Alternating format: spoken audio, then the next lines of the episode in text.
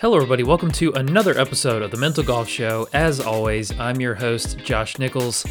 On today's episode, I want to go back through my recent experience in the 2021 US Mid Amateur in Nantucket. How I played, what I learned, where I finished, etc. And, of course, what you can learn from my experience. But first, I want to remind you about the mental game assessment. You could even say that this episode is sponsored by the mental game assessment, just like every episode of this podcast. If you haven't taken it already, the mental game assessment is a 15 minute golf personality test, basically, that will tell you the strengths and weaknesses of your mental game. I haven't found an easy way to automate this process yet. Maybe I could get some free intern. So I hand create every report and email every one of them back individually. So if you've gotten your report, uh, just know that I did that. I created that report and sent it back to you. Um, but that also means I'm working diligently on getting everyone's back to them as soon as I can. So I highly encourage you to go take the mental game assessment. The link to the assessment will be at the top of the show notes of this episode. All right, we got a lot to cover. Let's get into talking about the US Mid Amateur. If you've been listening for a while or you know my story, then you know the deal. The US Mid Amateur is basically the US Amateur, but for men 25 years old and older. There's a women's mid amateur, there's a US amateur that's any age, there's a US senior amateur that's 50 and older. The US mid am is for men 25 years old and older. Winners of the US Mid Am get invitations to the US Open and the Masters. So, yeah, it's a big national USGA event with a lot riding on it. And it's also just like the USAM in that 264 players, I think that's how the USAM does it, but the US Mid Am does 264 players. They qualify for the tournament. I was exempt. And then once you're there, you play 36 holes of stroke play across two different courses. And then it's whittled down to 64 players to begin bracket style match play. And as a lot of you know from past episodes of the podcast, four years ago, I finished runner up in the US Mid Am and received a three year exemption into future US Mid Ams. Now, they canceled the 2020 tournament so this year was my final year of exemption. Because of this, my goal was to make it to the quarterfinals, the top eight, because only the quarterfinals and better receive exemptions into the following years or future years tournaments. So, with that in mind, with that as my results goal for this tournament, earlier this year I set out to prepare myself better than I have the previous two exemption years. In 2018 and 2019, I failed to make it to match play. Mostly, if I can say so, due to a major lack of preparation and general life busyness of getting married, buying a house, and starting Foundation's mental performance, and this podcast. But this year has been different. Life was much more predictable, and for the first half of 2021, I was able to put in a lot of work on my game. I was going to Robert Linville at Precision Golf School for swing lessons. I was hitting range balls two or three times a week, getting a lot of putting practice, and playing a handful of competitive events along the way. All of this meant that I was actually seeing myself get better, which has been a rare sight over the recent years. While this was awesome to see and the snowball of confidence grew and grew, in August, I essentially stopped practicing. Things started getting very busy with work and life. I found myself with very little time to dedicate to practice. I could have pushed myself and found little nooks and crannies of time, but I decided to prioritize my home life, which, as I've gotten older, has increased in priority, and I'm a better person for it. So I have no regrets. But this meant that I again went into a US Mid Am feeling physically unprepared. I had hardly worked out, hit a ball, or putted in the two months prior to September 21st the day of our departing flight. While I have no regrets, I won't lie, I was annoyed at myself at the time, uh, about a month ago at this point. I was angry that for the third time in a row, I had let another USGA event sneak up on me. And this one had a two year lead time on it because there was not even a tournament last year. So I knew this whole time that I would be playing this tournament and it would be my third and final exemption and I would have this kind of one final chance. And I still let it sneak up on me due to the months the the couple of months prior to the actual tournament. But I said to myself, "Hey, you're a golf mental coach and come on, you're host of the Mental Golf Show, the best podcast in podcasting. you have tools in your toolbox that others don't have. So, what I lacked in physical preparation, I was going to make up for in mental and strategic preparation. I knew I had good game in me. I from the from 2021, from what I had seen in myself, I knew I had good game in me. Robert Robert Linville told me at one point, the way you're playing is very good. You this is it's it's kind of crazy how good you're playing at this point. So I knew I had that good game in me. I just needed to let it show once I got there. And you know, as I always say, the purpose of the mental game is to give your physical game the best opportunity to show. So, my priorities for the week of the event were to know the course as well as I can before ever even arriving. I want to knock off the rust as quickly as possible. I wanted to stay as rested between rounds as I could. And above all else, prioritize a good mental frame of mind for the entire week. So, how did I address each of these areas? Let's start with knowing the course. I've been learning a lot about course strategy as of late, thanks to following guys like Scott Fawcett, of Decade and Lou Stagner, who seems to be a partner of his. Um, both of those guys on Twitter, as well as working with Robert Linville, my swing coach and mentor, on knowing what he calls the law of average shots. Basically, if you can know what shot pattern you hit on average from a given distance, then you can aim for it and be okay with any shot in that pattern. Now, Scott Fawcett with Decade has made this kind of thinking very popular and very palatable and easy and digestible um, over the last few years. But Robert has been talking about this kind of thing for decades. So Robert has a lot of um, knowledge built up and and statistics built up with the players he's worked with. So learning from him how how to think about my average shot and playing for it, um, he's a great source for it. I also learned from watching a Scott Fawcett YouTube video where he mapped out Kiawah Island Ocean Course for this year's PGA Championship. Um, we I actually covered that PGA Championship in a previous episode about Phil Mickelson. I think it was an awesome episode of what you can learn from Phil from his PGA Championship. But Scott shows how he does this on Google Earth. He basically marks a point at the tee box and then a point out in the fairway at the distance the player expects to hit their drive. So he does it at like 300 yards. I do mine at like 275 because that's how far I expect to hit my driver. And at that 270 yard 275 yard point, you do a spread of about 65 yards at that point. So that 65 yard spread is the the as he calls it the cone of dispersion, or uh, as Robert would call it, the law of average shots. So my average shot could go anywhere in that 65 yards. And then extending from the tee box through the middle of that 65 yard dispersion, a long straight line to a distant point uh, downrange that will inform you where to aim. So uh, this wasn't a great description. So I'll link to the YouTube video in the show notes. You'll be able to check it out. It's really good. You could kind of do it yourself. Uh, Scott has a great program that I would encourage anybody to use. A lot of my players use Decade. Um, so I would obviously encourage anyone to use that. Um, but if you want to fiddle around on Google Earth and, and just map a course, it's doable. Follow his advice.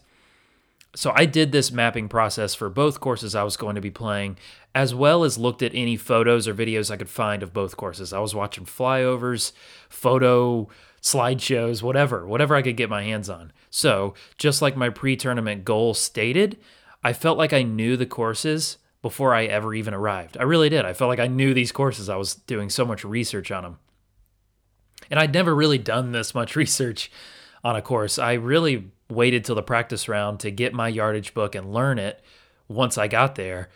This gave me a whole a whole new level of confidence and level of excitement and anticipation and I just felt a lot less surprised once I got there. I think I think that was an awesome way to go about it.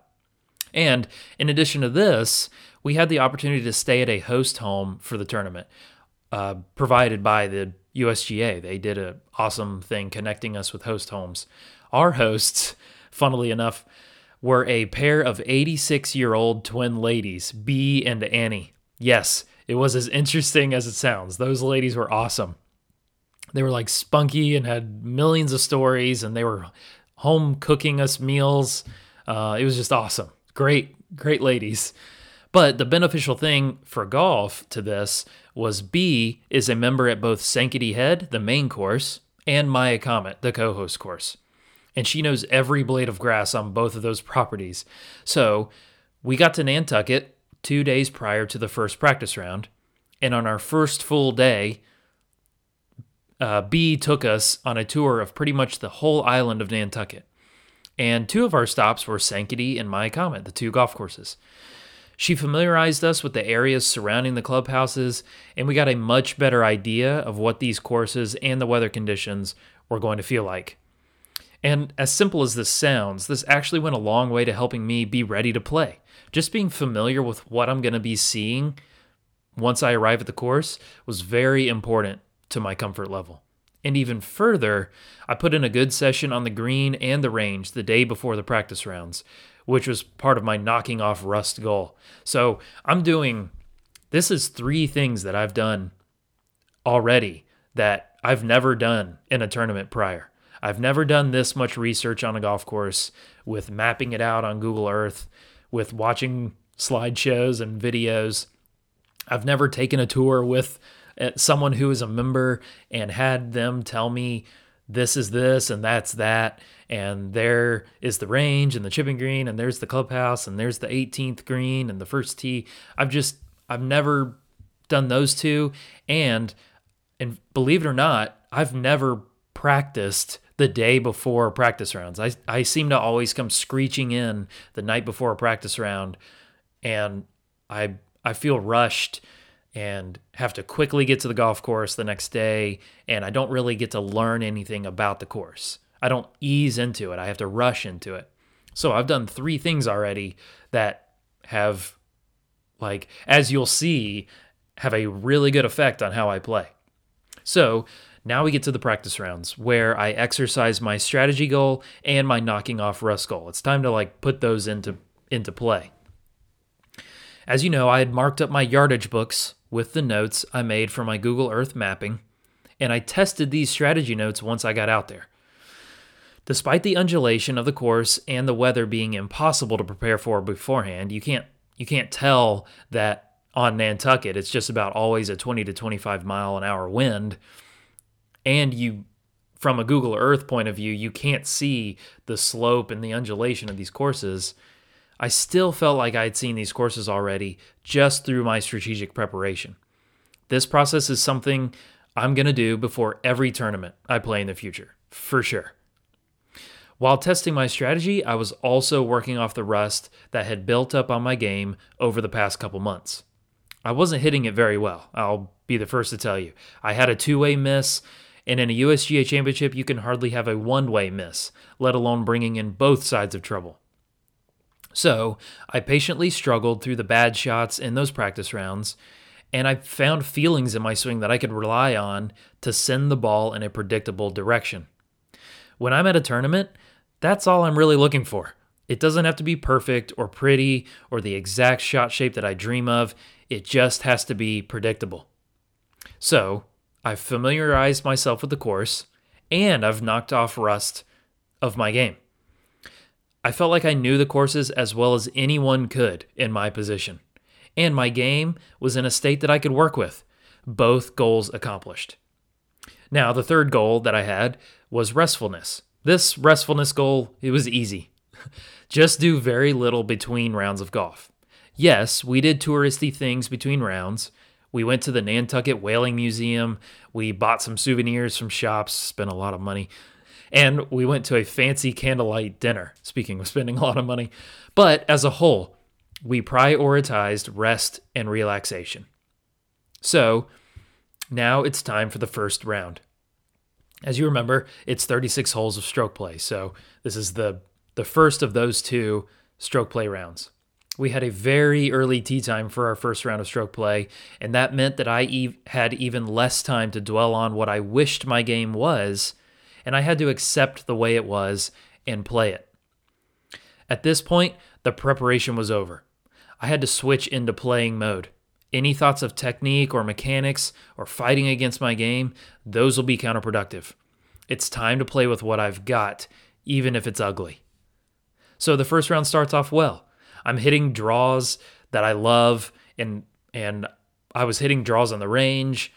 But even more than this, as I mentioned earlier, I had prioritized a good mental frame of mind for the entire week.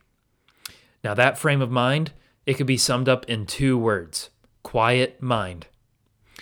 Quiet mind. This was my mantra over every shot I hit.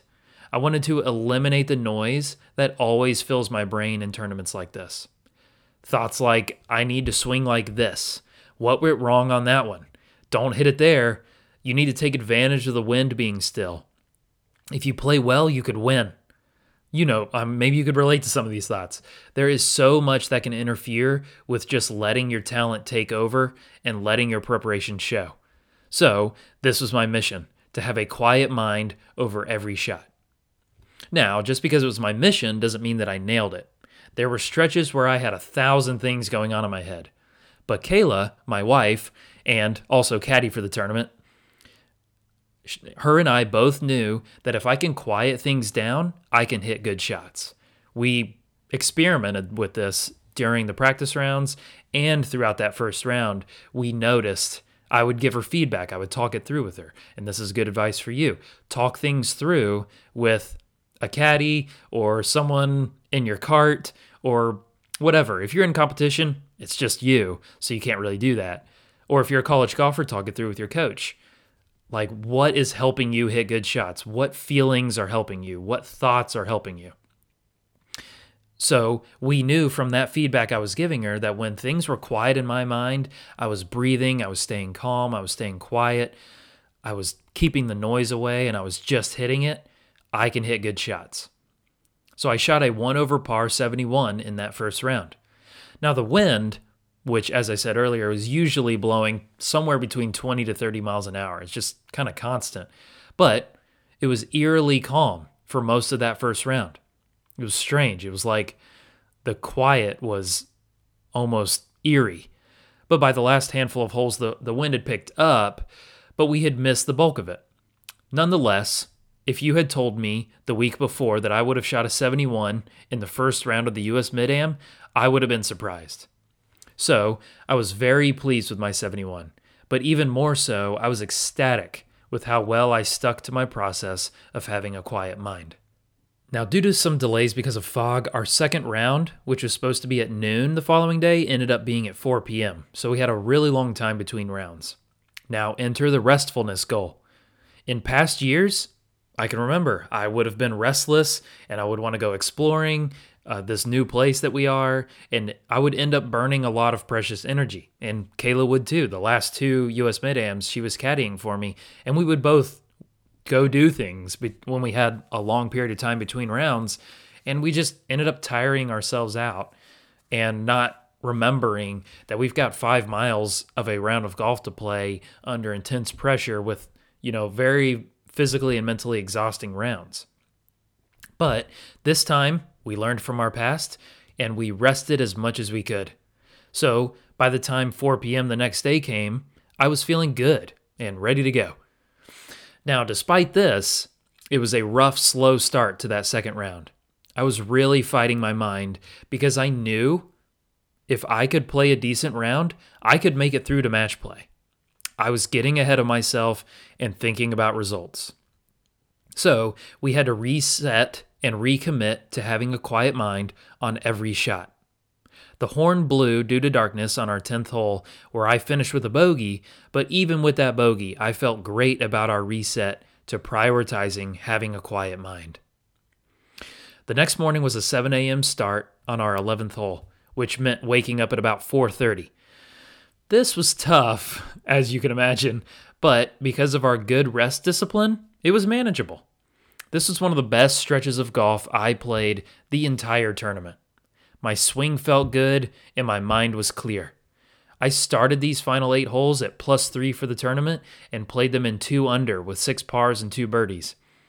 The cut ultimately ended up at plus two, so I played well enough to get into match play. This was so exciting because the preparation I had done over the last week or two actually showed through, and I played well when the pressure was highest. That last eight holes was awesome. It was just uh, confirmation of everything that I had worked on and knew and had learned. So, on to match play. I made it through. The round of 64 match was played against a player named Stephen Hale. Stephen was three up through nine holes and playing extremely steady, while my lack of preparation was starting to show. Something I've noticed about myself is the more tired I am, or the higher the pressure, the more I fall into bad habits. And the the previous episode to this is is um, what happens when you play under pressure. Why, like, how to play better under pressure. Yeah, it's all about that. So I encourage you to go back and listen to that. But um, for this, I lived it. So both physically and mentally, I fall into bad habits the higher the pressure gets, and the more tired I get. The pressure was building, and this had been the most golf I had played in a row in months. Seriously, since like a golf trip I took back in February, I had not, this was my fifth day of playing golf. It was starting to add up on me. But Kayla and I, just as we had done in stroke play, we reset and recommitted to our priority of having a quiet mind. On the front, I was beginning to let thoughts of technique or being down in the match or plans for when I lose all creep into my mind. I was letting that happen. So at the turn, we doubled down on having a good mentality on every shot and just letting the result happen. I won the 10th hole, then the 13th hole, and then the 15th hole to bring the match back to tied. We we tied the last 3 holes and had to go into a sudden death playoff. I made one of the best swings of the day on the 19th hole tee shot, but the ball went too far and found a fairway bunker. He hit his second shot onto the green to about 20 feet. So now it was my turn. I had 72 yards to the flag from the fairway bunker, not usually recognized as one of the easier shots to have, but I felt really good about this one. I felt a sense of calm and quiet, and I remembered the times from years and years ago playing my old home course Maple Leaf and having this exact same shot. So I knew just how to play it. I hit my 60 degree, and the ball took one nice big hop forward and then stopped dead by the hole, about 12 inches away. Easily the highlight of the tournament. It was such an awesome moment. It was so cool. Steven uh, conceded my birdie to me, and he missed his, and the match was mine. So, as proof of having a better mentality being a factor in how I played, on the front, I shot five over. The front nine, where I was fighting all those bad thoughts. I was letting bad thoughts come into my mind. And after refocusing my mind, I played the back in even par. Now, this is not usually a score, 5 over, that will win a match in a USGA championship, but the greens at this course were very difficult, and the wind, like I mentioned, was at a constant 20 to 25 miles an hour. So it was less about your score and more about how you handled the conditions and yourself. Now, my next round, my next match in the round of 32 was against Richard Skip Berkmeyer. Skip, I looked him up, is ranked inside the top 500 in the world amateur golf rankings, and I learned is a very steady player. There's a reason why he's ranked that well. However, this match, despite his kind of, uh, I guess he he had a better seed in the tournament. He's ranked better than me, he, and on on all accounts, he's better than me. But this match started in my favor. I played the first four holes. I played the first four holes in three under, and I got off to a four up through four lead. This stretch rivaled those final eight holes I played in stroke play as the best stretch of the tournament for me. I was energetic and happy, and my mind felt very quiet. I was just playing golf, which is exactly how I always want to be. The rest of the front finished out with Skip winning a couple holes and me winning hole nine, ending in a three up lead for myself going into the back. But this is where the tides shifted. The start of the back nine is brutally difficult, and I believe I was getting tired and my mind started to waver. I remember being extremely focused, yet still having thoughts of how well I was playing and how if I continued playing this well, no one could beat me. So, letting bad thoughts come into my mind again. So, this led to me making some mistakes. What would have been pars on the front, or the match before, or during stroke play, turned into bogeys on the back nine. And all the while, Skip never made a mistake. In fact, the entire round was him just steadily playing his game. He was so steady and solid. Skip won 10, 11, and 13 to tie the match. We tied 14 through 18 and went into yet another sudden death playoff. I remember how much was going on in my head at this point, uh, standing over that 19th tee. I had to do everything I could to quiet myself down. We tied the 19th hole, and on the 20th hole, as usual, Skip hit his drive in the fairway and his second shot on the green about 25 feet. This was just kind of his his MO. He did this all day. I had about 60 feet for my birdie. I thought it was going to be much faster because it was howling downwind, but I left it about 12 feet short. He lagged his to give me range, so I had to make my 12 footer to extend the match. I never quite felt great on this one. With the wind whipping and the pressure at its climax, I just couldn't make a smooth stroke with so much going on in my mind. I missed it, and my US Mid Am was over. Skip was a worthy winner of that match with his simple game and lack of errors. And my lack of preparation and increasing battle against my own mind caught up to me eventually. But overall, it was obviously an amazing experience. USGA events continue to be the most well run tournaments I've ever experienced, and it was an amazing trip to Nantucket. Even with not reaching my results goal of making it to the quarterfinals, I was still pleased with how I went about playing this tournament. So, here's my main takeaways that I learned about myself that I need to take forward into future tournaments. And, of course, I think you can learn from these as well. So there's two of them. One, I need to work on my ability to hit shots without much thought. And two, I need to be in better physical condition. So, a general rule of thumb in order for us to give ourselves the best chance to hit a good shot or putt, we need to be focused, committed, and trusting. Those are three pillars of the mental game that that will help you have the best chance to hit a good shot or putt. As we know, that's the purpose of the mental game after all. If anything is undermining any of those, undermining your focus, commitment, or trust, then you won't be giving yourself the best opportunity to hit a good shot. For this, for me, this means having a very simple mentality and being able to just let it rip without any second guessing. And just like everything in golf, this can be improved through repetition. This is something I need to improve through practicing more and going through a good pre shot routine much more than I did in the lead up to this tournament. Simply reinforcing a good mentality in practice over and over and over can go a long way to being able to do it under pressure in the biggest moments.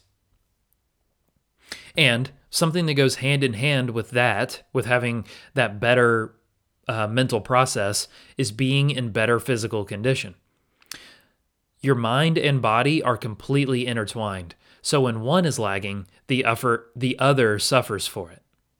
Um, I'll link to an article that kind of details this, so I'm not just making this up.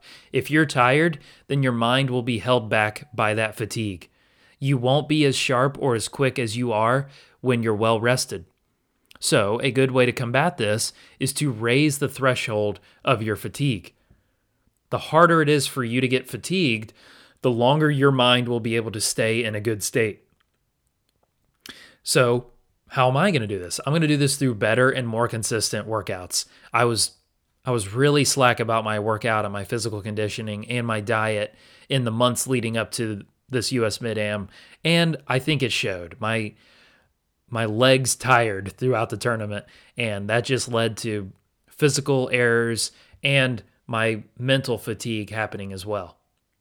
So you may say duh to these two takeaways, but these are much easier said than done. It's very easy in life to just coast and then expect to perform at a level much higher than your regular day to day effort. But as we know, there are no flukes in golf. Your game is a direct result of your preparation. So the time you put in between rounds or tournaments is essential. So I hope my experience in the US Mid Am has helped you realize something about yourself or perhaps shown you that the mental game can help you squeeze the most out of your physical skill.